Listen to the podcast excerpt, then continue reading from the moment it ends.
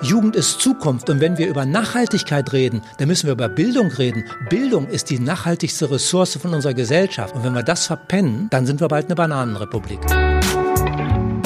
Moin, hallo und willkommen zum Fearless Culture Podcast, in dem es um all das geht, worüber wir viel nachdenken, was uns nachts nicht schlafen lässt, worüber wir über viel zu wenig sprechen, weil wir uns davor fürchten. Hier nicht, hier sprechen wir über all das, damit wir uns davon befreien können. Im Podcast untersuchen wir, wie du eine Kultur erschaffst, in der es jeder und jedem Spaß macht zu wachsen. Spaß macht, sich einzubringen. Eine Kultur, in der Kreativität, Neugierde, Innovation erwünscht sind und gefördert werden, so dass Ziele erreicht werden und vielleicht sogar Leistung garantiert werden kann. Wir schauen uns an, was funktioniert untersuchen aber genauso furchtlos die Schattenseiten, die genau diese erfolgsrelevanten Prozesse verhindern können. Und wir finden praxisorientierte Lösungswege.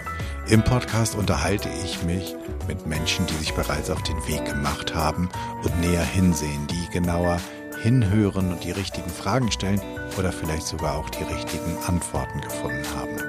Heute bin ich zu Gast bei Das macht Schule und spreche mit Bernd Gebert. Der, und jetzt kommt ein kleiner Disclaimer, äh, den ich selbst vor einigen Jahren auf einem Seminar kennengelernt habe und äh, wir uns dank Social Media nie aus den Augen verloren haben. Und da das macht Schule ein wirklich super spannendes Projekt ist und er von einem ganz normalen Agenturgründer für Gebrauchsanweisung zum Social Entrepreneur geworden ist, also zu jemandem, der Gemeinsinn und Gemeinwohl im Kopf hat, finde ich, ist das super spannend. Aber bevor ich die ganze Zeit erzähle, was und wer Bernd ist, sage ich vielen Dank, dass ich hier sein darf, lieber Bernd. Danke, dass du dir die Zeit nimmst und stell dich doch unseren ZuhörerInnen noch einmal selbst kurz vor. Ja, gerne, Jan. Was möchtest du denn wissen von mir? Alles, was ähm, spannend ist. Ähm, vielleicht fangen wir mit der Frage an, ähm, eine fearless Culture, also eine Kultur, in der es wenig Furcht gibt. Weil fearless heißt ja nicht furchtlos, sondern nur mit wenig Furcht, weil vielleicht ja Furcht und Angst auch positive Aspekte haben können. Hast du eine Idee davon? Hast du sowas mal erlebt? Hast du eine Fantasie, wie sowas aussieht? Eine Kultur, wo man Angst haben muss? Oder nee, eine, wo man keine Angst hat. Eine, muss. wo man keine Angst haben muss. Naja, äh, also ich habe das Gefühl, dass wir es hier bei Das macht Schule geschafft haben, solch eine Kultur zu 100 Prozent zu haben. Äh, hier muss man keine Angst haben, schon gar keine Furcht haben. Ich unterscheide mal gerne bei den beiden Begriffen. Äh, wir äh, haben eigentlich über, na, wenn ich das sehe, ich habe ja schon einige Berufsjahre hinter mir und vor vielen Jahren eigentlich damit angefangen zu begreifen, dass es wichtig ist, über Dinge zu reden, gemeinsam darüber zu reden. Irgendwann stellt man fest, äh, dass Menschen Fehler machen und dass man sich da vielleicht auch darüber aufregen möchte. Und wenn man dann mal drei Nächte darüber geschlafen hat, dann begreift man, ach ja, du hast schon so viele Fehler selber gemacht, wieso regst du dich eigentlich bei anderen darüber auf? Und, und, und, und. Und lange Rede, kurzer Sinn, man kommt irgendwann dazu, dass es überhaupt gar keinen Sinn macht, sich über irgendwelche Fehler aufzuregen und damit eine Kultur zu schaffen, in der man Angst haben muss, nämlich Angst, erwischt zu werden, dass man was falsch gemacht hat. Und äh, das haben wir äh, im, Laufe der, im Laufe der Jahre, also erst bei meiner eigenen Agentur, äh, sind wir dazu gekommen, dass das ein Thema war, dass wir sagen, oh, da ist was schiefgegangen. Hm, wo stehen wir jetzt? Wo müssen wir hin?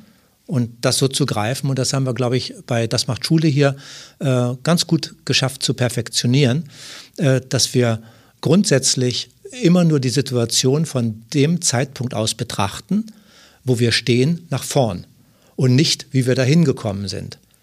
Wir betrachten nur, wie wir dahin gekommen sind, wenn wir besonders erfolgreich waren und uns fragen, warum waren wir denn so erfolgreich? Aber wir fragen uns nicht, wie ist es zu diesem Fehler gekommen und wer ist vor allen Dingen, wie, wer ist verantwortlich für den Fehler? Und der, der verantwortlich ist, den müssten wir zur Rechenschaft ziehen oder so. Das kann schon mal neue Mitarbeiter, neue Praktikanten total verunsichern, wenn sie merken, gerade Schülerpraktikanten. Wir haben gerade eine junge Praktikantin, die kommt direkt nach, der, nach dem Abi zu uns. Äh, da kann es schon mal verunsichern, äh, weil man in der Schule gewohnt ist, dass man eigentlich immer nur Fehler angekreidet bekommt. Also, das heißt, ich steige da gleich mal ein, wobei ich von dir auch gerne noch wüsste, wie du zwischen Furcht und Angst unterscheidest. Aber mhm. ich will als allererstes nochmal dahin. Das heißt, ihr unterhaltet euch nicht über die Fehler an sich, sondern immer nur über die Lösung? Ja. Wow. Das ist das Ziel. Wir, äh, wir gucken, wenn etwas, äh, wenn etwas nicht funktioniert, also ein triviales Beispiel wäre, äh, das Internet funktioniert nicht. Wir arbeiten alle online, wir sind äh, darauf angewiesen, auf ein funktionierendes Internet. Wir haben viele Plattformen, die wir in der Cloud haben, die wir nutzen. Wenn das Internet bei uns weg ist, ist ein Problem. Und äh, wenn irgendwas nicht funktioniert, dann machen wir weder unseren IT-Admin verantwortlich für irgendetwas oder sonst was, sondern überlegen, wie können wir das jetzt lösen? Und wer kann es jetzt lösen? Und äh, stehen dazu kurz zusammen und überlegen das. Und wenn jemand einen Fehler gemacht hat, einen offensichtlichen Fehler, äh, weil er vielleicht äh, vielleicht beim Programmieren unserer Website einen Code verwendet hat, den Code eingebaut hat und daraufhin die ganze Website abstürzt und wir draußen nicht erreichbar sind und viele Schulen sich fragen, was ist da eigentlich los? Gab es doch früher mal eine Website, das macht Schule, jetzt kommt da auf einmal nichts. Äh, dann könnte man sich natürlich darüber ärgern, aber das bringt ja nichts, sich darüber zu ärgern. Im Gegenteil, mit dem Ärgern darüber und mit dem darüber sprechen, wer verantwortlich ist, verplempert man nicht nur wertvolle Zeit, sondern äh, wir haben gelernt, äh, dass wir damit auch unser Gehirn total blockieren für Lösungen. Wir müssen also immer nur den Spaß daran haben, Probleme zu lösen. Und das macht viel Spaß. Und dann sind Fehler nicht mehr relevant. Was macht ihr mit wiederkehrenden Fehlern? Das ist eine gute Frage. Äh, ich versuche jetzt zu überlegen, ob es bei uns wiederkehrende Fehler gibt. Ja, Gibt es, natürlich. Bei einem persönlich. Und nehme ich mal mich. Äh, ich sitze äh, in einem Gespräch zusammen mit jemandem und merke, dass ich, vielleicht ist es ein Kooperationspartner, vielleicht ist es ein Mitarbeiter, äh, vielleicht ist es eine Stiftung, die uns fördert oder eine Schule, mit der wir arbeiten. Und ich merke, mein Gegenüber irritiert mich. Denke irgendwie komisch, wie der mit mir umgeht. Und das passiert mir zum wiederholten Mal. Dann könnte ich natürlich darüber nachdenken, äh, was ist denn das für eine Person? Mit der Person sollte ich versuchen, nicht mehr was zu tun haben oder die müsste ich mal auf den Pott setzen oder so. Und äh, äh, ich persönlich versuche immer den Weg dann zu gehen und zu überlegen, woran mag das jetzt liegen, was da ist? Dann merke ich, aha, wenn ich jetzt drüber nachdenke, dass ich denke, das könnte an der Person liegen, wie die Situation ist, mache ich einen Fehler weil die Person natürlich von mir kommt. Die kommt nicht aus sich heraus, die Person. Also muss etwas in mir sein, sonst würde ich das jetzt nicht im Spiegel so sehen. Also für mich ist das berühmte Beispiel daran, ähm, das ist eine Bürosituation, gibt einen langen Flur, hinten ist eine offene Tür, äh, offensichtlich schreit da der Chef äh, einen Mitarbeiter zusammen. Jetzt sind verschiedene Akteure im Spiel. Auf dem Flur gehen zwei Kollegen. Der eine denkt, oh, das ist aber richtig, dass unser Chef dem Meier mal den Marsch bläst, weil das ist so eine faule Socke, das hat der verdient. Der andere denkt sich in seinem Kopf möglicherweise, wenn wir bloß einen anderen Chef hatten, na gut, nächstes Jahr geht er in Rente, dieser Choleriker. Hinten im Flur betritt die Ehefrau des Protagonisten die Szene und denkt sich, oh, mein armer Mann, der hier Chef ist, der muss, muss sich immer mit diesen dummen Mitarbeitern rumschlagen. So, was ist richtig? Wer von den drei Personen hat recht? Keiner hat recht, weil das Bild, das sich abspielt, nur ein Spiegelbild ist von den eigenen Prägungen, die ich in meinem Geist habe. Und die eigenen Prägungen, die ich in meinem Geist habe, die meinen Geist zwingen, eine Situation so zu erleben, die kann ich ändern. Also Kurz gesprochen, wenn ich in einer Situation sitze mit jemandem anderen zusammen, der mich irritiert, worüber ich mich ärgern könnte, dann denke ich, okay, was ist bei mir los? Was muss ich bei mir ändern? Und dann komme ich ganz schnell darauf, aha, ich habe andere Leute in einer ähnlichen Art und Weise irritiert. Das sollte ich lassen. Und die Situation jetzt hier, die sollte ich vollkommen neutral über mich ergehen lassen, als ob sie nicht da ist. Und wie ein Wunder verpuffen diese Situationen und treten dann nicht wiederholt auf. Und das klappt in der Realität. Das klappt in der Realität. Und wie bringst du das deinen Mitarbeitenden bei? Weil die kommen ja, also das, was du mhm. schilderst, ähm, klingt super logisch. Wir mhm. haben die Episodennummer, weiß ich nicht genau. Wir haben auch schon mal über Karma gesprochen. Mhm. Ähm, und da kommt das, ne, du hast das ja eben mit dem mhm. Spiegel sozusagen ja mhm. auch her.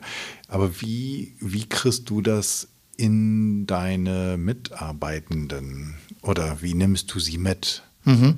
Das ist äh, wirklich keine einfache Sache, weil es gibt keine Pille, die man einwerfen kann, also auch nicht durch ein, ich sag dir das jetzt mal und aha, so geht das und jetzt mache ich das, sondern das ist ein Übungsweg. Das bedeutet auch, und das ist ein Teil sicherlich auch der Kultur, zu begreifen, dass alles ein Weg ist, den man geht. Man kann nicht eine Erkenntnis haben und es von heute auf morgen dadurch ein anderer sein, sondern man muss Dinge üben.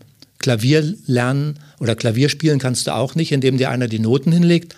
Angenommen, du kannst Notenschrift lesen und setzt dich hin und dir erklärt noch einer, es gibt hier acht Töne und pass mal auf, die sind so und so angeordnet und jetzt spiel mal. Äh, funktioniert nicht. Du musst üben. Das in jedem anderen Bereich begreift man das. Und hier ist es auch so, dass wir zunächst mal einfach die Noten geben. Und äh, in dem Fall zitiere ich zum Beispiel, wenn es um Ärger geht, sage ich gern, okay, wenn es ein Problem gibt, das du nicht ändern kannst, warum dann sich darüber ärgern? Aber ja, stimmt, es gibt ein Problem, ich kann das nicht ändern, warum sollte ich mich dann darüber ärgern? Stimmt, das bringt ja nichts, sieht jeder ein. Und der zweite Satz dazu ist, und wenn es ein Problem gibt, das du ändern kannst, warum dich dann darüber ärgern? Oh, Moment mal, wo war jetzt der Unterschied? Ach ja, wenn es ein Problem gibt, was ich ändern könnte, stimmt, dann könnte ich versuchen, das zu ändern, statt mich zu ärgern. Also ärgern hat so und so keinen Sinn. So, und darauf musst du erstmal rumkauen. Und das muss man vielleicht äh, dreimal, fünfmal oder zehnmal wiederholen und immer wieder im Geist behalten. Und dann tritt mit der Zeit was ein. Und dann werden die Bremswege auch kürzer.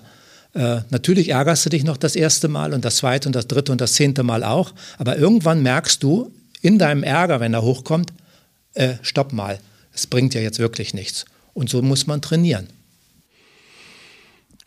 Okay, habe ich verstanden. Ist auch ganz einleuchtend, ähm, werde ich mir irgendwo mal hinschreiben. Was wir noch nicht genau geklärt haben, ist, was macht, was macht Schule? Das müssen wir, glaube ich, da sind wir sozusagen, wir sind wir haben so, so, so ein super, wie heißt das, wie hieß das beim Automatikauto früher, so, so ein Kickdown sozusagen. Ja, wir sind so super schnell gestartet, genau, voll rein. Aber mhm. ich glaube, wir sollten all die, die uns zuhören, nochmal ganz kurz abholen. Mhm. Denn ähm, ich habe das im Intro gesagt, mit das macht Schule, aber weiß ja trotzdem keiner genau. Magst du mhm. mal so versuchen, ganz kurz zu beschreiben, was das macht Schule macht? Ja. Äh, wir versuchen ähm, Eigeninitiative, Verantwortung und Gemeinsinn Verantwortungsübernahme, Eigeninitiative, Gemeinsinn als drei Grundtugenden, die eigentlich Demokratiefähigkeit von Menschen ausmachen, in die Schule zu transportieren. Das machen wir, indem wir Lehrern Ideen und Projektvorlagen für Praxisprojekte geben. Praxisprojekte ist sowas, wo man praktisch etwas tut nicht Arbeitsblätter austeilen, und, sondern praktisch etwas tut. Zum Beispiel einen Klassenraum renovieren, gemeinsam. Zum Beispiel äh, gemeinsam einen Spendenlauf machen, gemeinsam Elektroschrott sammeln äh, und ähnliche Dinge mehr. Da haben wir ein ganzes Portfolio von Projektvorlagen und begleiten und beraten Lehrer dabei, solche Projekte an der Schule zu machen.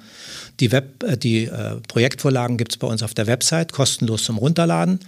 Und äh, das können alle möglichen Schulen tun. Da haben wir, sind wir in Deutschland, Österreich und Schweiz äh, vertreten äh, und haben auf diese Art und Weise schon ungefähr eine halbe Million Schüler erreicht, äh, die wow. durch diese Praxisprojekte profitieren, weil sie eben zum Beispiel ganz einfach, ich nehme es mal ein Beispiel Klassenraumrenovierung, begreifen, ich sitze hier in einer Hütte, die sieht echt Asche aus, finde ich gar nicht gut, wie das hier so ist, äh, möchte ich gerne anders haben und äh, sie kriegen auf einmal vermittelt, ja, du kannst das ändern. Ergreif Initiative. Echt dürfen wir? Ja klar. Du darfst nicht nur, du sollst sogar.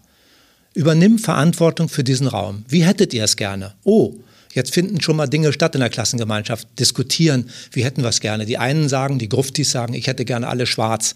Die Mädchen sagen, nein, ich möchte das rosa.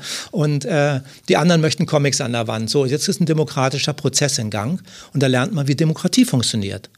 Und irgendwann findet man, aha, so werden wir es machen. Und dann, wie geht denn das jetzt weiter? Wo kriegen wir Material her? Wie organisieren wir uns einen Tag, wie wir das machen? Und, und, und, und. Und auf diese Art und Weise lernt man halt, Eigeninitiative, Verantwortung und Gemeinsinn, weil man macht es nicht nur für sich, sondern auch für andere äh, in diesen Projekten und nimmt was fürs Leben mit. Und jetzt musst du uns, nee, musst du nicht, aber bitte ich dich, uns nochmal zu erklären, wie kommt man, wenn man eine erfolgreiche Agentur hat, die Gebrauchsanweisungen schreibt mhm. ähm, und sich da auch einen Namen gemacht hat? Mhm. Wie kommt man auf die Idee, dass man Schüler befähigt, Demokratieerfahrungen machen zu können? Hm, gute Frage. Und auch nicht gar nicht ganz, so ganz so einfach zu beantworten. Das gibt sozusagen eine politische Antwort, die könnte ich jetzt schnell nennen, aber äh, weil wir in so einem vertrauten Kreise sind, nur wir beide und die anderen da draußen, die da mithören, äh, sag ich mal, wie es tatsächlich ist. Äh, Ich war ganz stolz darauf, dass mich ein Unternehmen wie Philips, Philips Eindhoven, äh, mal genannt hat als den Gebrauchsanweisungspapst in Europa. Das ist toll, das ehrt einen irgendwie, wenn man so, so einen Titel kriegt. Und ich habe für sehr viele Unternehmen und Konzerne in ganz Europa äh, gearbeitet.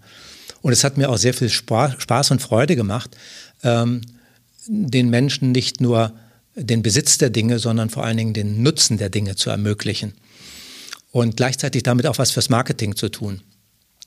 Aber gleichzeitig hast du natürlich auch mit Unternehmen zu tun und Unternehmen haben nicht immer unbedingt einen Ansatz, äh, der darauf zielt, dass die Dinge zum Wohle der Menschen geschehen.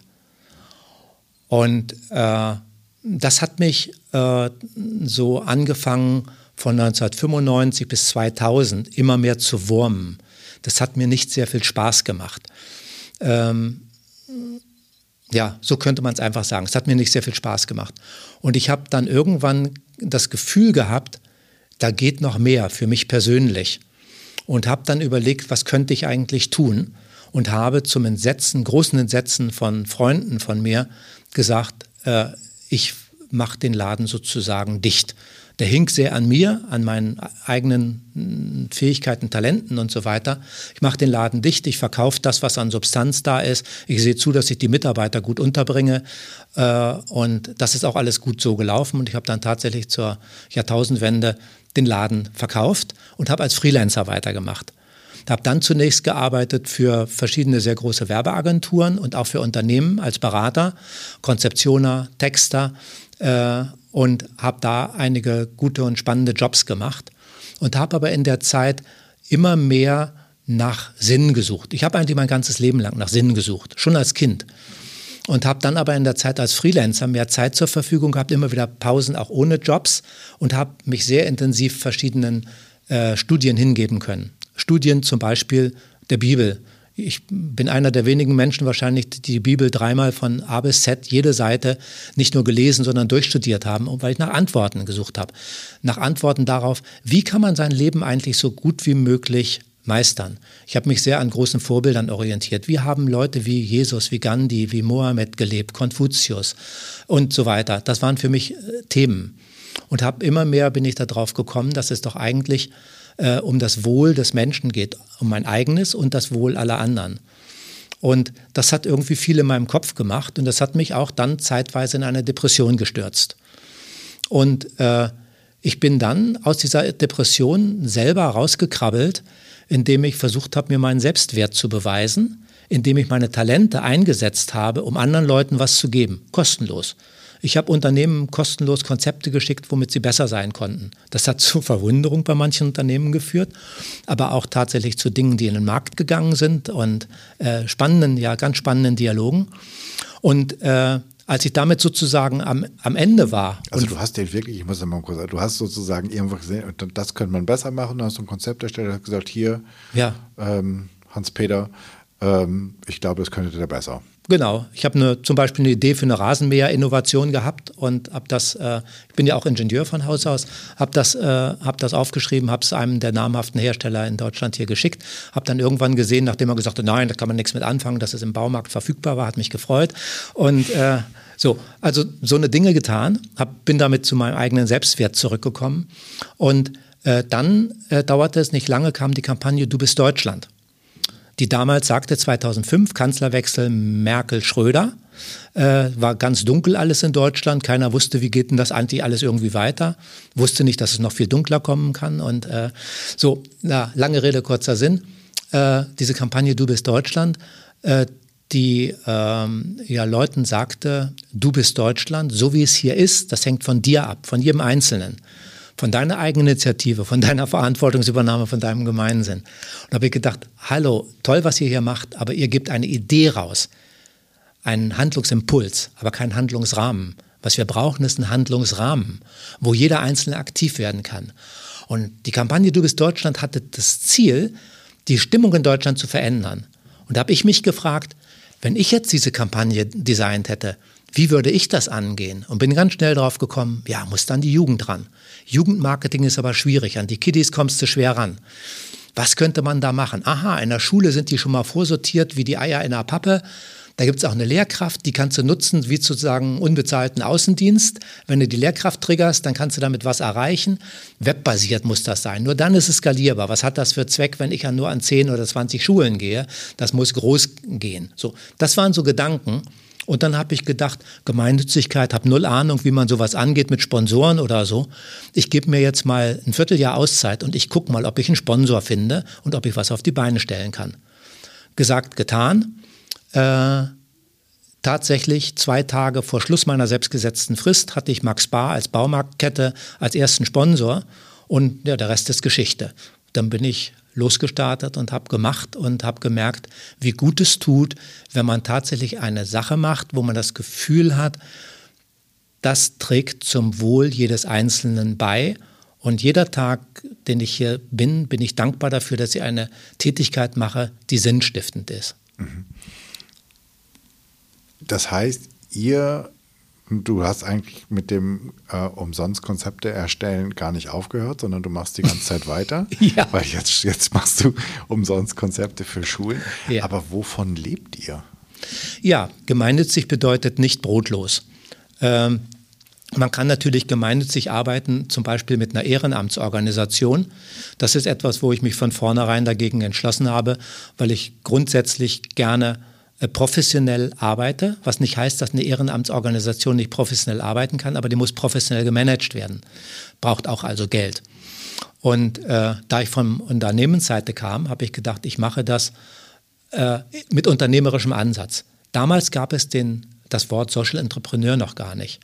Und ich bin tatsächlich auch gleich nach dem Start dann von Ashoka, äh, dem weltweit größten Netzwerk für Social Entrepreneurs, identifiziert worden direkt nach Start und auch in dieses Netzwerk berufen worden, ausgezeichnet worden und so weiter, was mich damals sehr stolz gemacht hat, war auch sehr hilfreich für den ganzen Staat und habe dann begriffen, aha, für das, was ich hier mache, nämlich Gemeinnützigkeit mit unternehmerischem Ansatz, gibt es ein Wort, Social Entrepreneurship.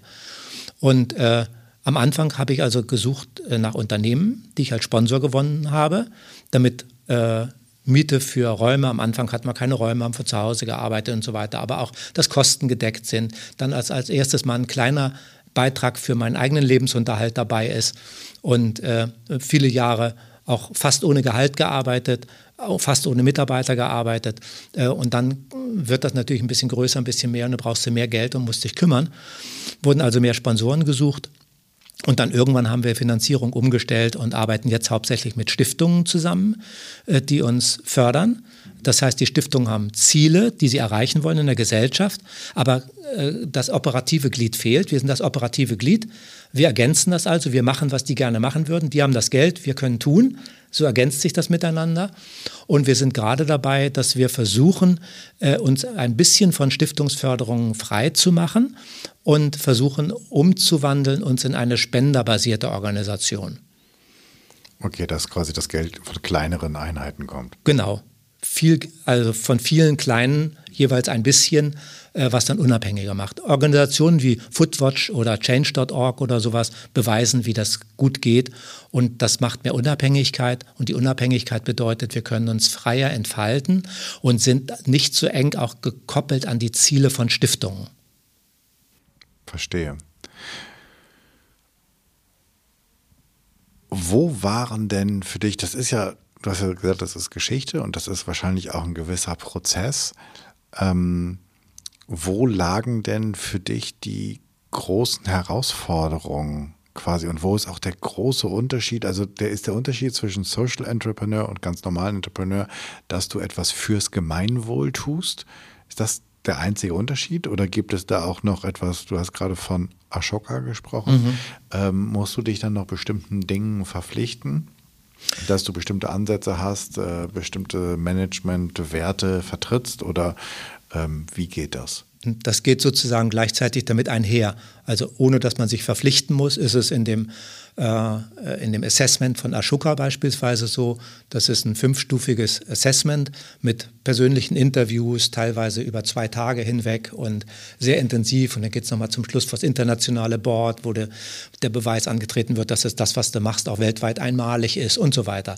Und äh, da gibt es äh, schon im Auswahlprozess gibt es äh, verschiedene Dinge, die abgecheckt werden, äh, dass du frei bist von, äh, dass du keine, keine religiöse oder politische, dogmatische Richtung hast, die du irgendwo versuchst reinzupressen, dass du eine integre Persönlichkeit bist. Also da wird, wirst du unheimlich äh, sozusagen bis auf die Unterhose musst du dich nackig machen und einmal klar machen, dass du da eine integre Persönlichkeit auch bist und so weiter und so fort. Das sind Grundlagen.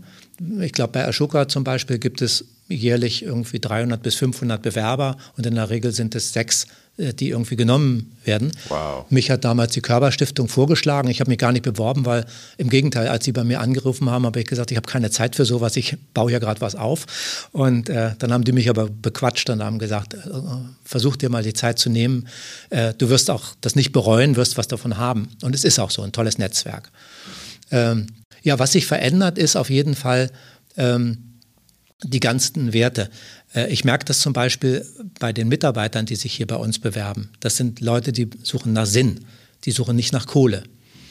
Äh, trotzdem versuchen wir unsere Leute hier gut zu bezahlen und versuchen in den Gehaltsleveln zu sein, wo man sonst auch in der Industrie ist. Wir bezahlen sicherlich keine Spitzengehälter, aber man kann damit umgehen.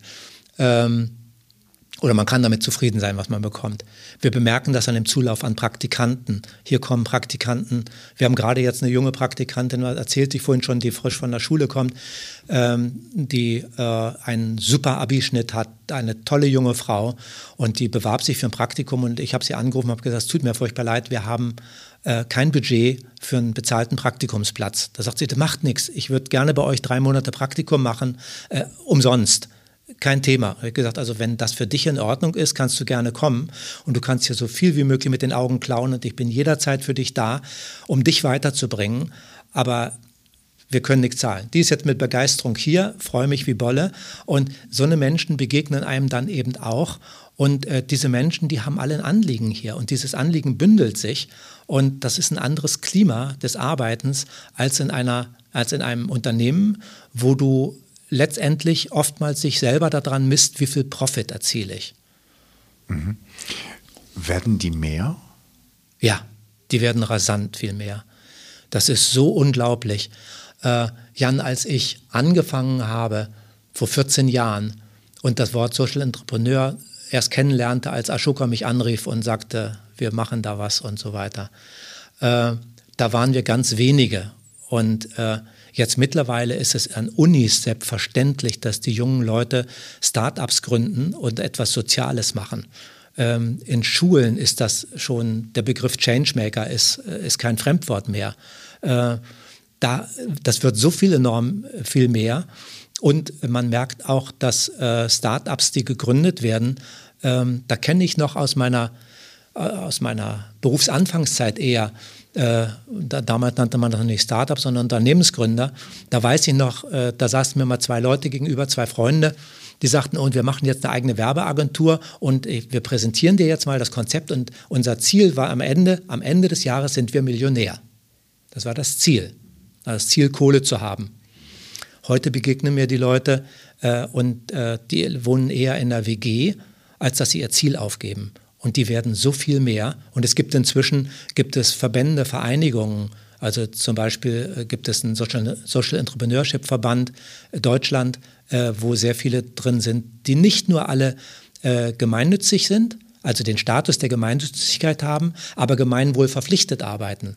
Kannst du da den Unterschied ja, du kannst also entweder zum Finanzamt gehen und sagen, ich mache was Gemeinnütziges. Also wir sind so ein gemeinnütziges Unternehmen, wir sind eine gemeinnützige GmbH und ein gemeinnütziger e.V., so wie das viele Fußballvereine auch handeln. Das heißt jetzt ganz genau, ich bin gemeinnützig, heißt sozusagen, dass ich das nicht nur zum eigenen Profit mache, sondern... Ich verpflichte mich äh, dazu, dass ich das ähm, gemeinwohlorientierten Zielen dient und dass alles Geld, was eingenommen wird, wird nicht äh, als Gewinn äh, gemacht, sondern wird reinvestiert im Unternehmen und unterliegt dann auch bis fiskalisch gesehen, also steuerpolitisch gesehen, ganz bestimmten Regelungen. Alles Geld. Also der komplette Gewinn muss sozusagen fließt wieder ins Unternehmen, anstatt sozusagen in irgendwelche in irgendwas. Off, off, Offshore-Konten. Und, oder, um, oder auch zum Beispiel äh, nicht in übermäßige Gehälter, mhm. sondern in normale Gehälter und so weiter. Äh, und es gibt aber auch andere Unternehmen, die arbeiten gemeinnützig, obwohl sie den Status der Gemeinnützigkeit nicht haben. Wie zum Beispiel in Hamburg haben wir hier ähm, äh, Dialog im Dunkeln. Ähm, das ist auch ein Ashoka-Kollege. Das war der erste Ashoka-Fellow in Deutschland übrigens, äh, der Andreas Heinecke. Und der hat eine ganz normale GmbH, aber investiert trotzdem alles zurück ins Unternehmen, hat aber den Status der Gemeinnützigkeit nicht, dem aus verschiedenen Gründen eher ein, ein Fallstrick ist, ein Problem ist äh, und verschiedene Gründe, warum er den, den Status nicht hat. Und es gibt inzwischen viele Unternehmen, äh, die äh, gemeinwohlorientiert arbeiten, also alle Gewinne auch zurückinvestieren, sich selber nicht bereichern. Das ist ja mal ein Punkt. Ne? Äh, macht einer ein Unternehmen. Warum? Weil er dann selber ordentlich zugreifen kann und sich bereichern kann. Und da gibt es viele Leute, die inzwischen das überhaupt nicht mehr als das Ziel ansehen, sondern das gesellschaftliche Ziel höher stellen. Hast du eine Idee, woher das kommt?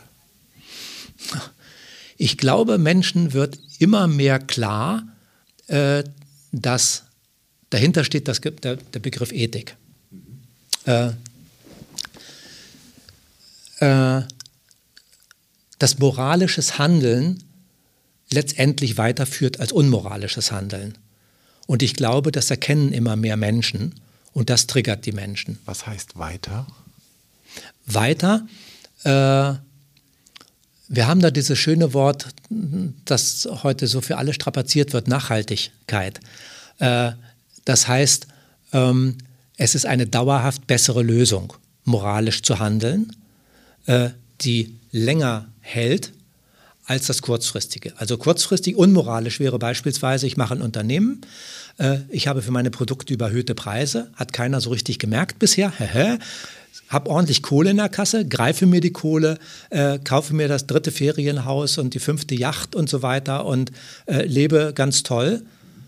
Aber wir wissen alle, dass Geld nicht glücklich macht, jedenfalls nicht auf Dauer. Und äh, wenn man das einmal erkannt hat, dann setzt man auf andere Werte. Das heißt, wenn, wenn, wenn die Grundlagen, was wir alle wollen, finanzielle Unabhängigkeit, Gesundheit, gute Partnerschaft, Frieden im Geist, wenn das alles da ist, dann erkennen spätestens Menschen, spätestens dann, dass noch was anderes fehlt. Wir haben alle in uns, darum sind wir soziale Wesen, wir möchten gerne was geben. Und das ist, macht als einziges auf Dauer glücklich. Und ich habe das Gefühl, dass bei der nachwachsenden Generation das immer mehr erkannt wird, dass das etwas ist, was dauerhaft Glück stiftet und nicht das dicke Gehalt. Darüber klagten Personalabteilungen schon vor ungefähr 15 Jahren. Da habe ich mal einen Vortrag gehalten vor Personalern von äh, großen Unternehmen wie Siemens, Volkswagen, äh, Flughafengesellschaft und so weiter. Die sagten, äh, womit motiviere ich heute meine Mitarbeiter? Geld funktioniert nicht mehr, wir merken das. Wir können denen was drauflegen, dadurch arbeiten die nicht mehr oder besser oder sonst was. Das motiviert die nicht. Was motiviert die? Und wir haben damals darüber diskutiert, über Sinn. Und äh, Sinn hat was damit zu tun, wie ich anderen was geben kann. Das ist, das, die, die Frage hatte ich mir vorhin, wir waren schon mal bei dem, oder sind schon mal bei, bei Sinn vorbeigekommen. Ist Sinn etwas sehr Individuelles oder ist Sinn halt sozusagen, dass ich etwas geben kann? Ist das schon Sinn? Oder ist Sinn, man sagt ja auch, äh, Sinn bedeutet auch, dass das, was ich tue, auf etwas Größeres einzahlt. Und damit mhm. ist theoretisch, was weiß ich, könnte jeder Job sinnerfüllend sein, mhm. wenn ich merke, dass daraus etwas erwächst. Mhm. Theoretisch mhm. sogar, wenn ich einen Teil einer Waffe baue, mhm. könnte ich, wenn ich nachher dieses fertige Ding sehe, mhm. darin einen Sinn sehen, weil mein Teil nachher funktioniert. Mhm. Wie beschreibst du, was ist deine Definition? Also ich habe jetzt ein ziemlich blödes Beispiel genommen, aber extra. Sozusagen. Ja, äh, das ist nicht ganz einfach zu beantworten. Äh, ich selbst äh, studiere seit sieben Jahren nebenbei äh, sehr intensiv buddhistische Philosophie und beschäftige mich damit intensivst, wie der Geist funktioniert. Äh, das ist ja etwas, was nicht unbedingt jeder tut. Ähm, aber ich habe darüber auch eins gelernt. Also erstmal, dass rund 97 Prozent von allem, was wir tun, sowieso unterbewusst abläuft. Ähm, ich glaube, das ist allgemein bekannt und so. Das bedeutet aber auch, dass es viele Dinge, die mich triggern, da weiß ich gar nicht, warum die mich triggern. Und wenn ich jetzt Dinge nenne als Beispiel, dann wird man sagen, ach, über sowas habe ich noch nie nachgedacht, äh, aber es triggert einen trotzdem. Ich glaube, wenn ich das versuche, in ein plakatives Beispiel zu bringen, dann ist das der Punkt, wenn ich eines Tages diesen letzten Moment habe, von dem ich ja glaube, dass ich ihn nicht habe. Alle anderen können sterben, aber ich werde ja nie sterben. Ähm, trotzdem ist da irgendwas in mir, was denkt, es könnte sowas geben. Da möchte ich Frieden mit mir haben. Und wenn ich dann zurückgucke und sage, was hast du eigentlich gemacht in deinem Leben? Bringt der Hauptmann von Köpenick in dem Stück kommt da sehr schön zum Ausdruck. Ne? Was hast du gemacht? Nichts hast du gemacht. Fußmatte warst du für alle, ne? sagt er irgendwie. Ähm, man möchte etwas Bedeutungsvolles hinterlassen haben. Und etwas Bedeutungsvolles. Was ist bedeutungsvoll? Ist es wirklich bedeutungsvoll, wenn ich für irgendetwas, was produziert wird, einen Teil gemacht habe und ich habe es besonders gut gemacht? Wäre es nicht bedeutungsvoller, wenn das noch einen Nutzen gestiftet hätte, über den ich glücklich sein kann, wo andere was davon haben? Und das führt darauf, äh, auf, ich bringe es mal auf den Begriff Moral. Was ist eigentlich moralisches Handeln? Wir haben neulich darüber gesprochen, äh, hier in dem Raum, äh, Moral, Ethik, äh, was ist eigentlich Ethik, wie würde man Ethik definieren äh, oder moralisches Handeln definieren. Und da sagte jemand, oh, da gibt es viele Definitionen. Ich habe gesagt, ich stelle mal meine Definition daneben. Wenn ich etwas habe, was ich nicht mag, und ich tue das jemandem anderen an, ist das ethisches Handeln? Nee, ist nicht ethisches Handeln. Wenn ich jemandem anderen etwas antue oder etwas mit jemandem oder für jemanden tue, was ich gerne haben möchte, dann ist das ethisches Handeln. So. Was ist also, wenn ich äh, jemandem anderen Geld wegnehme? Empfinde ich das als ethisch? Nein, das empfinde ich nicht als ethisch.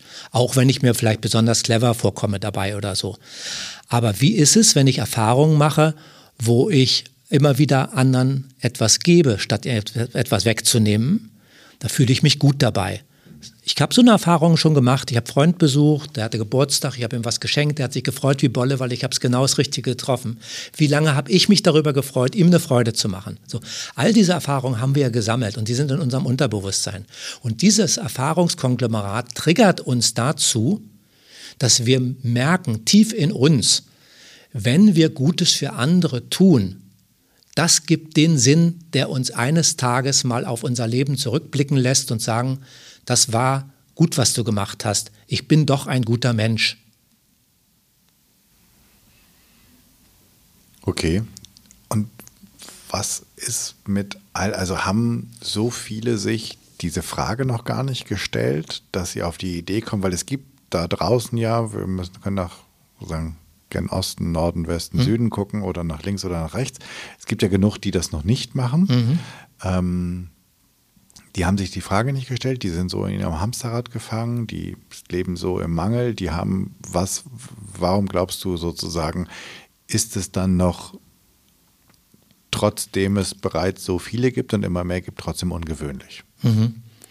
Naja, also, äh, wenn man ganz schlaue Bücher liest, äh, dann äh, wird davon geredet, von, wo wir uns hinentwickeln müssen in, der Gesellschaft. So gibt es so Worte wie Biosphärenbewusstsein und so weiter. Und wenn man das alles mal sehr ernst nimmt, was da geschrieben ist, was dann ist sagt das man Biosphärenbewusstsein. Biosphärenbewusstsein. Also wir sind uns wir sind uns unserer Biosphäre, in der wir leben, bewusst, also in allem, was die Umwelt ausmacht und sehen uns als ein Teil des Ganzen und verhalten uns gegenüber der Umwelt verantwortlich, uns gegenüber selbst verantwortlich, gegenüber unseren Mitmenschen verantwortlich, gegenüber den Tieren verantwortlich und so weiter und so fort.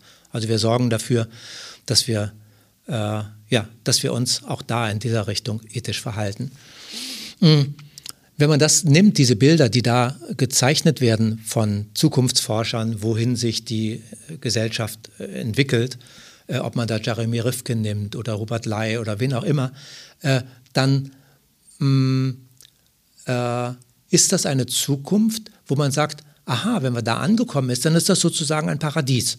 Also dann achten alle darauf, dass wir keine Ressourcen verschwenden. Keiner tut jemandem anderen was Böses an. Wir haben nicht wie zurzeit, glaube ich, haben wir 157 oder 187 äh, kriegerische Konflikte auf diesem Globus. Ne? Das gibt es dann alles nicht mehr. Ähm, und alle leben in Frieden miteinander, alles ist schön und alles ist wie im Paradies. So, dahin entwickeln wir uns. Wir entwickeln uns ja in der Gesellschaft stetig weiter. Wir nageln ja, äh, wir, wir, bringen ja auch nicht mehr Leute auf den Scheiterhaufen und so weiter. Wir entwickeln uns ja weiter. Und äh, wenn man das sieht, wenn man das betrachtet, dann werden natürlich, äh, ist das eine gesellschaftliche Entwicklung, wo einige Menschen weiter vorn sind und einige nicht so weit vorn sind. Und die, die vorn sind, ziehen die anderen nach weil erfolgreiche Vorbilder nun mal Schule machen. Darum heißen wir übrigens auch, das macht Schule, weil wir mit den guten Vorbildern, die wir in Schule schaffen, Vorbilder schaffen, die andere nach sich ziehen.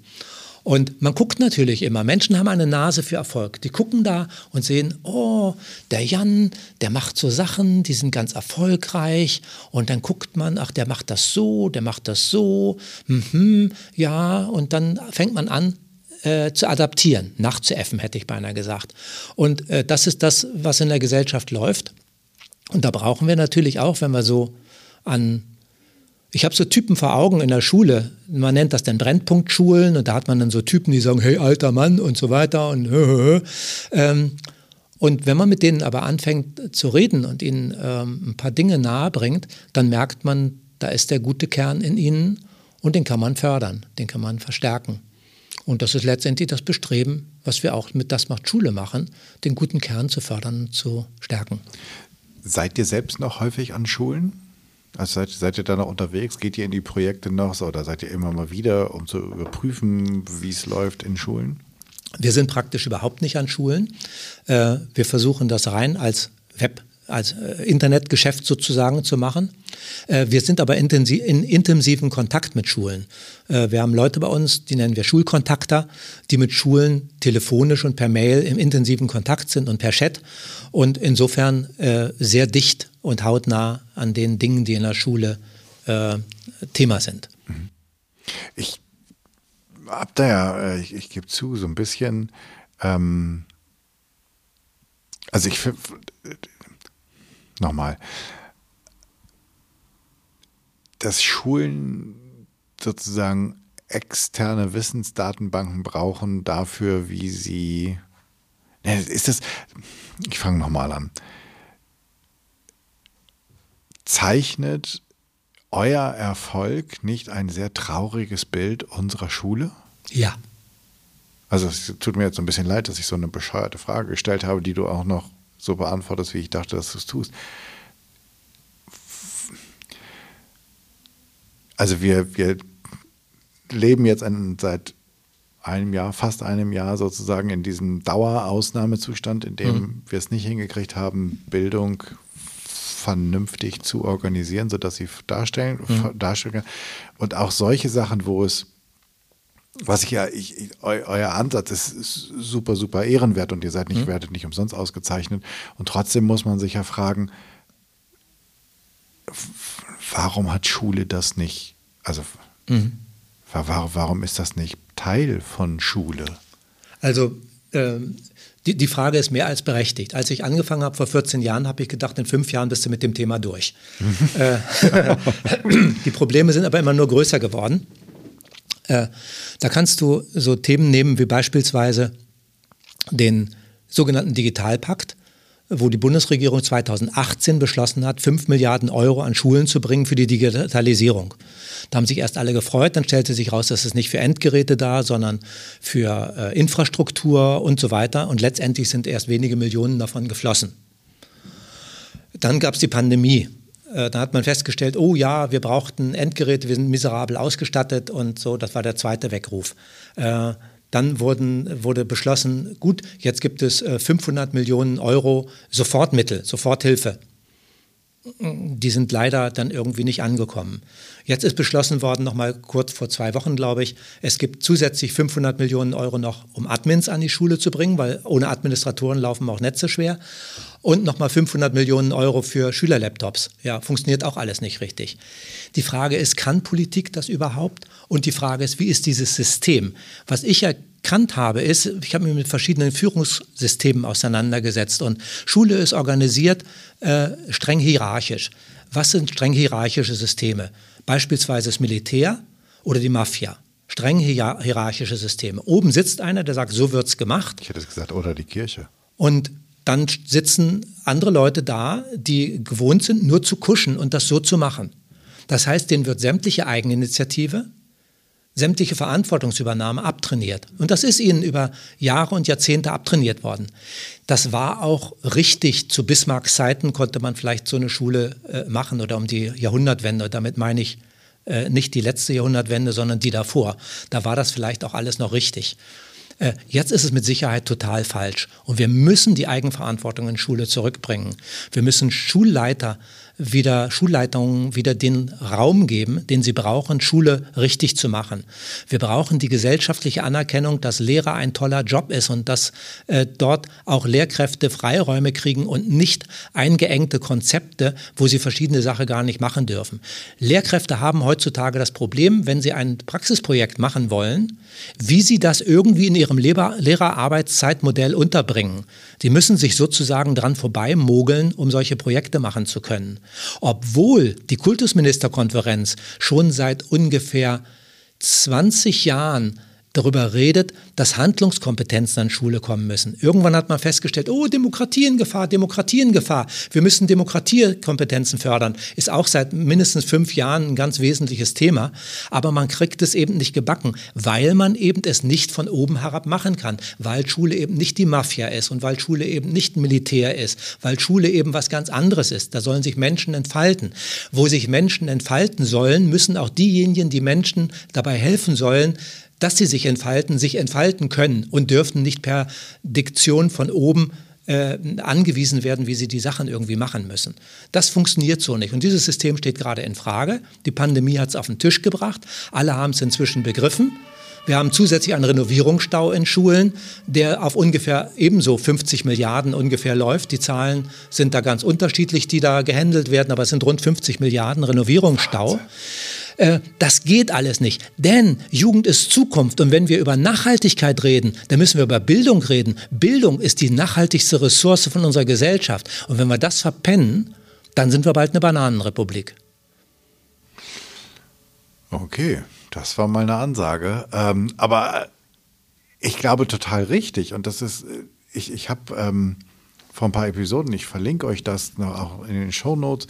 Ähm, ja auch mit dem ehemaligen Vorsitzenden von der Demokratischen Stimme der Jugend gesprochen, mhm. die halt in, ähm, ich glaube in Stuttgart war das, wo sie versucht haben, Schule neu zu denken und wo Schüler mhm. sich Gedanken gemacht haben und unglaublich toll vorgedacht haben und dann mhm. an der Kultusministerin äh, Baden-Württembergs quasi abgeglitscht sind, ja. wie ein Ei an der Wand. Mhm. Ähm, jetzt könnte man, wir haben im Vorgespräch darüber gesprochen, vielleicht schenkt uns diese Pandemie im Nachhinein viele gute Dinge, nämlich auch die Erkenntnis, dass wir hier einiges verändern müssen.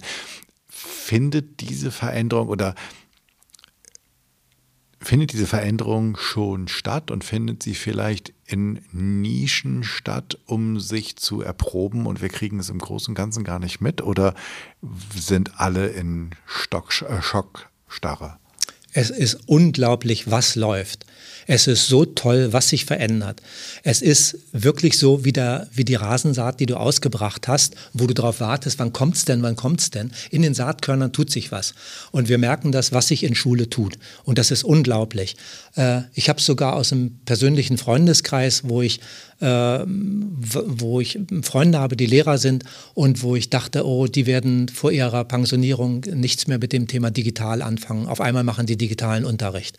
Äh, da verändern sich Dinge und digital ist nicht das Einzige. Neulich hat ein Schulleiter geschrieben, äh, wir dürfen nicht vergessen, dass Schule nicht, nicht bedeutet, dass wir alle Computer haben. Nee, wir brauchen natürlich Computer in Schulen, weil wir zeitgemäß sein müssen in den, in den Werkzeugen, die wir zur Verfügung haben. Aber äh, Schule muss vor allen Dingen anders funktionieren. Äh, wir reden von lebenslangem Lernen. Wenn du dir die Personaler von heute anguckst, dann reden die von lebenslangem Lernen und von ganz anderen Skills, die du mitbringen musst. Das lernen wir bei einer Schule nicht, dieses lebenslange Lernen. Lebenslanges Lernen setzt voraus, dass ich selbstständig lernen kann. Das wird aber Schülern in der Schule eher abtrainiert als antrainiert. Die Pandemie ist wunderbar geeignet, um zu lernen, wie kann ich selbstständig lernen. Und auf einmal lernen Lehrer, meine Schüler können viel selbstständiger lernen, als ich jemals dachte. Das ist das Gleiche, was wir in Praxisprojekten erleben. Da sagt ein Lehrer, du, mit meiner siebten Klasse kann ich kein Klassenraumrenovierungsprojekt machen, die sind alle solche Rabauken, das funktioniert nicht. Dann sagen wir, guck mal, da habe ich eine Schule, da und da und da und ich zeige dir mal ein paar Videos von denen und guck mal, wie das bei denen funktioniert hat, hab mal Mut, mach das mal.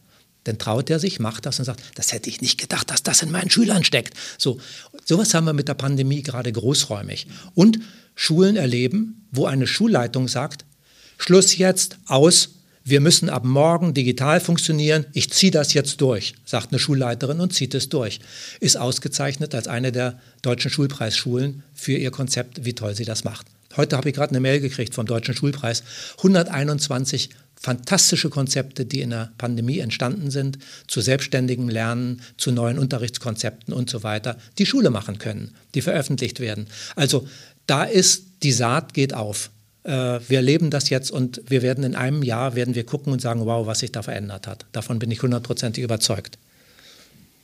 Man müsste theoretisch jetzt an dieser Stelle Schluss machen, weil das war das perfekte, das war das perfekte, hoffnungsvolle ähm, Schlusswort, nachdem wir ja einige ähm, Herausforderungen oder Schwachstellen mhm. angesprochen haben. Ich habe ähm, theoretisch noch eine Frage und die geht um den Beginn. Mhm. Sozusagen, wenn man als, wenn man die Idee hat, man möchte als Social Entrepreneur starten oder mhm. Entrepreneurin, gibt es das auch? Wahrscheinlich. Ähm, also egal welches, ähm, und auch das ist ja nur binär, egal. Also, was sind so aus deiner Warte die großen Herausforderungen, die lauern? Mhm. Also die größte Herausforderung, die ich äh, selber sehe, ist, ähm, woran man sich misst. Ich habe es in meiner Agentur früher ganz einfach gehandhabt, äh, weil ich glaube, ich war finanziell nie unersättlich. Äh, ich habe gerne gut verdient, mhm. aber ich war nicht unersättlich. Mhm. Das heißt, ich habe irgendwann geguckt, Auftragslage ist gut, jetzt kann es auch mal gut sein. Ich muss jetzt nicht akquirieren. Mhm. Äh, nur um irgendwie zu wachsen. Muss nicht sein. Mhm. Daran hatte ich eine Maßzahl. Jetzt habe ich keine Maßzahl. Sinnstiftend arbeiten, es hört nicht auf und du wirst irgendwie letztendlich süchtig danach. Äh, ich kriege immer wieder von äh, dem tollen Team, mit dem ich hier arbeiten kann, äh, zu hören, oh, doch nicht schon wieder was Neues erfinden, nicht schon wieder und komm, wir haben doch das erst gerade und so. Weil du siehst immer irgendwo, wo du was tun kannst und man versucht zu helfen. Und die größte Herausforderung ist wirklich den Fokus zu halten und ein Modell zu entwickeln, äh, was auch nachhaltig, um dieses schöne Wort wieder einzubringen, finanzierbar ist. Das heißt nicht zwangsläufig, dass man ein Social Business machen muss. Das heißt, dass man irgendetwas verkauft, und dann dafür Geld zurückbekommt. Das ist ja das direkte Modell. Ne? Mhm. Ich mache irgendetwas, auch das kann auch gemeinnützig sein, aber ich verkaufe das und kriege Geld zurück. Je mehr ich verkaufe, je mehr Geld habe ich, umso mehr kann ich wachsen. Unser Modell ist ja anders. Äh, wir arbeiten in einer Dreierbeziehung. Wir geben unsere Leistung kostenlos an Schulen und wir sagen Stiftungen und Sponsoren, Unternehmen, die was tun wollen oder Spendern. Wir tun da was Gutes und das kannst du fördern. Mhm. Wir arbeiten in dieser Dreiecksbeziehung. Das heißt, an zwei Fronten zu arbeiten. Auf der einen Seite musst du zusehen, dass die Kohle rankommt, auf der anderen Seite, dass du deine Leistung gut rausbringst. Und dann sind bei denen, die dir die Kohle geben, noch einige dabei, die sagen, ja, aber wir möchten ganz speziell, dass das nur in dem und dem äh, der Region stattfindet oder mit der und der Ausrichtung stattfindet. Also dann hast du da noch so. Äh, da muss man aufpassen, dass man ein Setting findet, was äh, gut geeignet ist und vor allen Dingen, dass das skalierbar ist und dass du dich selber als Gründer äh, so bald wie möglich überflüssig machen kannst, dass das nicht auf deine Kernleistung angewiesen ist. Denn oftmals bringt man ein Talent mit und dieses Talent ist nicht beliebig skalierbar. Bevor wir in die ähm, Zielgerade einbiegen, du hast ganz am Anfang gesagt, du unterscheidest gerne zwischen Furcht und Angst. Was ist da für dich der Unterschied? Wo, mhm. wo, wo unterscheidest du? Mhm. Also äh, vielleicht äh, kurz ein Wort zu Angst zunächst mal. Ist ja alles ist eine Definitionssache. Worte sind Definitionssache. Worte sind ja eigentlich nur Schall und Rauch. Aber äh, Angst, Unsicherheit erzeugt Angst. Also wenn ich in einem dunklen Raum bin, ich kenne diesen Raum nicht, oder vielleicht kenne ich sogar diesen Raum, aber plötzlich fällt bei mir zu Hause im Wohnzimmer das Licht aus und äh, es ist stockfinster und ich will jetzt irgendwo gehen, wo die Streichhölzer liegen, um mir eine Kerze anzuzünden. Äh, dann habe ich Angst, über den Klavierhocker zu stolpern. Unsicherheit erzeugt Angst. Und äh, das ist erstmal das Wesentliche, dass man äh, vielleicht greift, wie entsteht also Angst. Und vielleicht auch sollte man darüber sprechen, äh, Vielleicht kann man das im Anschluss gleich noch ein Wort dazu verlieren, äh, wie man auch in einem Unternehmen Angst verhindern kann. Äh, Furcht wird daraus, wenn ich ähm, vor etwas Angst habe, zunächst mal zum Beispiel einen Fehler zu machen. Und ich habe diese, das äh, kombiniert sich bei mir damit, dass mir beispielsweise meine Tantieme gekürzt wird oder meine Bonuszahlung gekürzt wird oder ich als Kind was hinter die Löffel kriege oder so, ähm, dann verbindet sich Angst mit Furcht. Also ich habe Angst, einen Fehler zu machen und jetzt fürchte ich mich davor, dass das negative Konsequenzen hat. Also ich habe zum Beispiel eine Eigentumswohnung gekauft und ich bin angewiesen, dass mein Gehalt, das passt wirklich genauso, aber nur mit meiner Bonuszahlung. Und wenn ich jetzt einen Fehler mache, kriege ich die Bonuszahlung nicht und dann habe ich ein echtes Problem. So, dann entsteht, dann fürchte ich mich vor was. So, bedeutet fürs Unternehmen oder für mich selbst natürlich, sämtliche Kreativität ist geblockt und so weiter und nichts funktioniert mehr. Genau. Vielen Dank für die Erklärung oder Definition aus deiner Sicht. Und jetzt hast du gerade gesagt, vielleicht können wir noch mal kurz erzählen, wie man Angst im Unternehmen verhindert. Ja, ähm, Angst im Unternehmen zu verhindern ist ja deswegen enorm wichtig, weil wir wünschen uns ja alle kreative, offene Mitarbeiter, die mit spontanen Ideen effizient und schnell arbeiten. Das kann ich nur, wenn ich positiv eingestimmt bin, wenn ich Lust habe, wenn ich was wage, auch wenn ich wage zu scheitern. So, wie kann ich das machen? Ähm, ich, muss den, ich muss meinen Mitarbeitern etwas geben. Fürs Geben gibt es vier verschiedene Arten, was ich geben kann.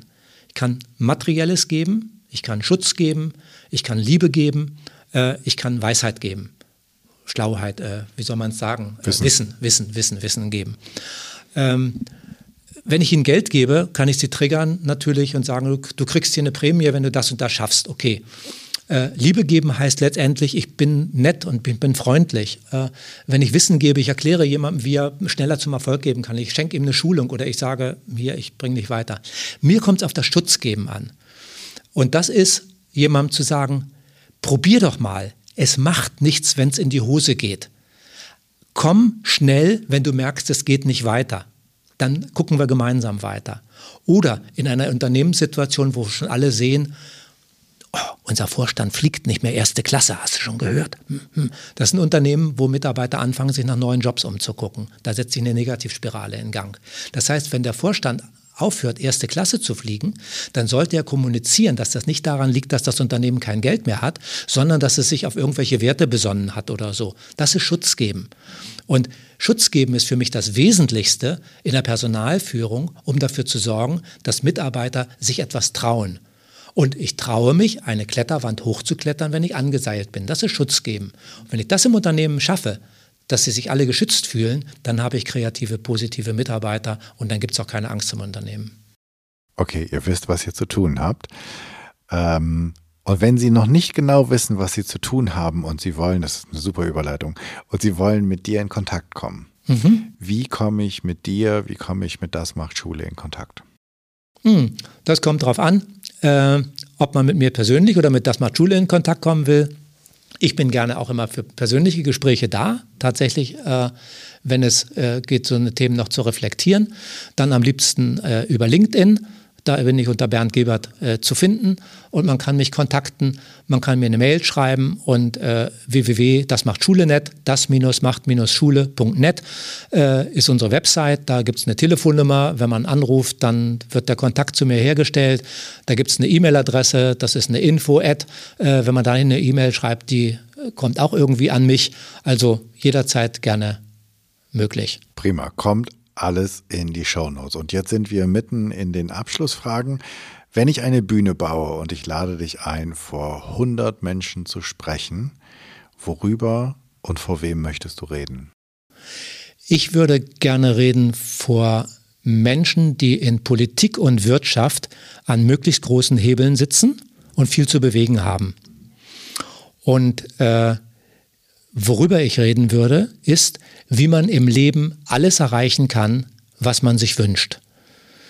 Und das sind die äh, vier Gesetze äh, des Karmas, die vier Schritte, wie man alles im Leben tatsächlich erreichen kann, was man will, äh, wie man das, was man in die Grütze gefahren hat, karmisch bereinigen kann und wie man damit nicht nur eine erfolgreiche Unternehmensführung betreiben kann, sondern auch selber ein zufriedener Mensch wird, der von äh, vier ganz wesentlichen Dingen befreit ist. Von finanzieller Not, von gesundheitlichen Problemen, äh, von unglücklichen Partnerschaften und von einem, äh, von einem äh, zu lebhaften Geist. Mit anderen Worten, ins Leben hineinbringen.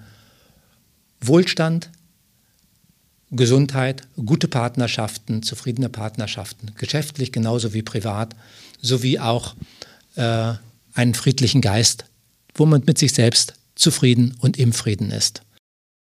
Okay, ich glaube, da wird es ein paar Zuhörer geben.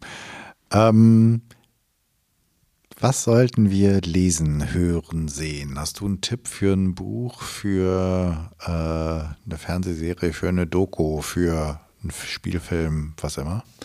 Also mich selber hat vor knapp acht Jahren äh, ein, habe ich ein Buch gefunden, was mich enorm weitergebracht hat. Nachdem ich rund 25 Jahre lang sehr intensiv gesucht habe nach einer Gebrauchsanweisung fürs Leben, wie kann ich erfolgreich leben, bin ich auf das Buch Der Diamantschneider von Gesche Michael Roach gestoßen.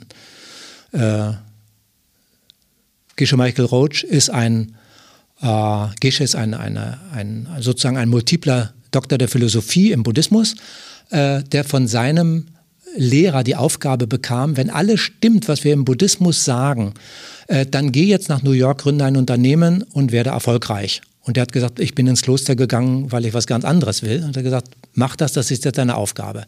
Hat er sich ein Jahr lang drum rumgedrückt, dann konnte er sich nicht länger drücken, hat es gemacht und hat äh, das größte Diamantunternehmen der Welt aufgebaut und dann mit 250 Millionen äh, Dollar Umsatz an äh, Warren Buffett verkauft, der darauf aufmerksam geworden ist, weil es das schnellst wachsende Unternehmen in New York City war.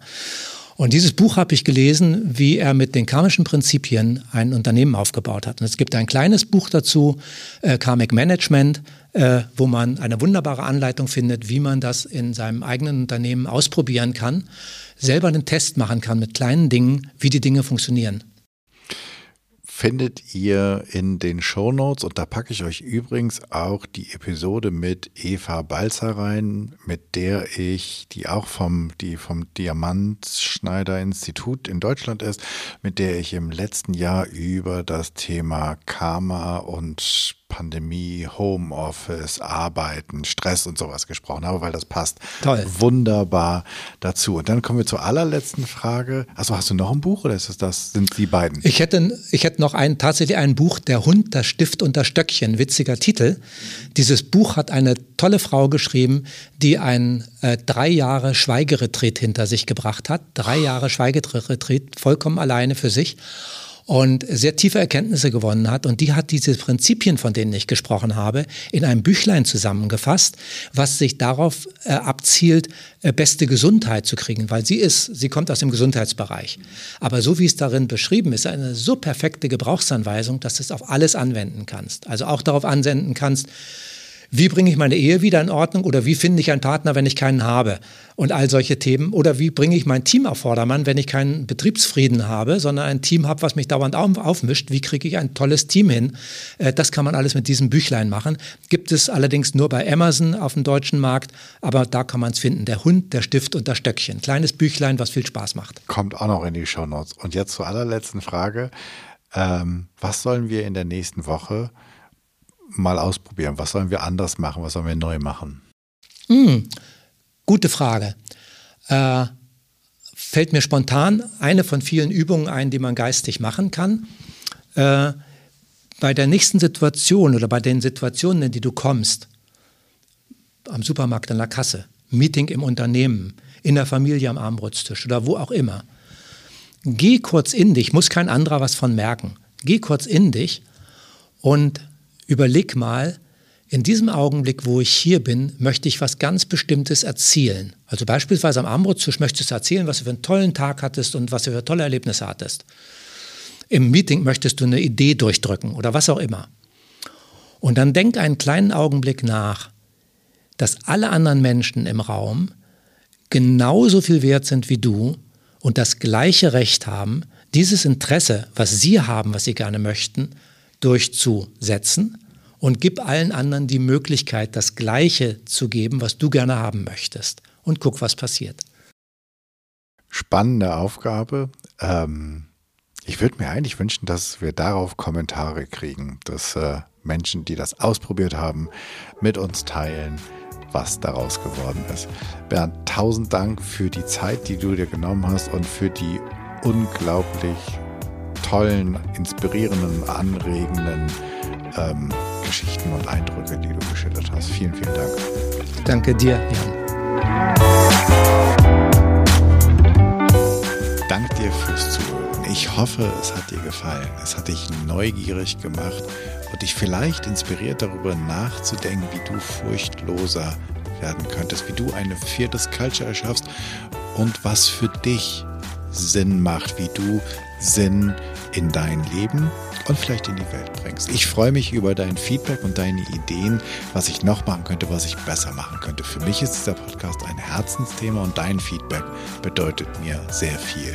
Wenn du noch ein Thema hast, von dem du meinst, das müsste mal besprochen werden, oder du bist eine gute Ansprechpartnerin oder kennst jemanden, dann schreib mir doch bitte an podcast.janschleifer.com. Abonniere diesen Podcast, wo auch immer du am allerliebsten Podcast hörst und bitte hinterlass mir bei iTunes deine 5-Sterne-Rezension, denn damit wird der Kreis derer, die diesen Podcast hören können, größer und wir können alle zusammen etwas verändern. Ich hoffe, du bist bei der nächsten Episode wieder mit dabei. Bis zum nächsten Mal, sei furchtlos, dein Jan.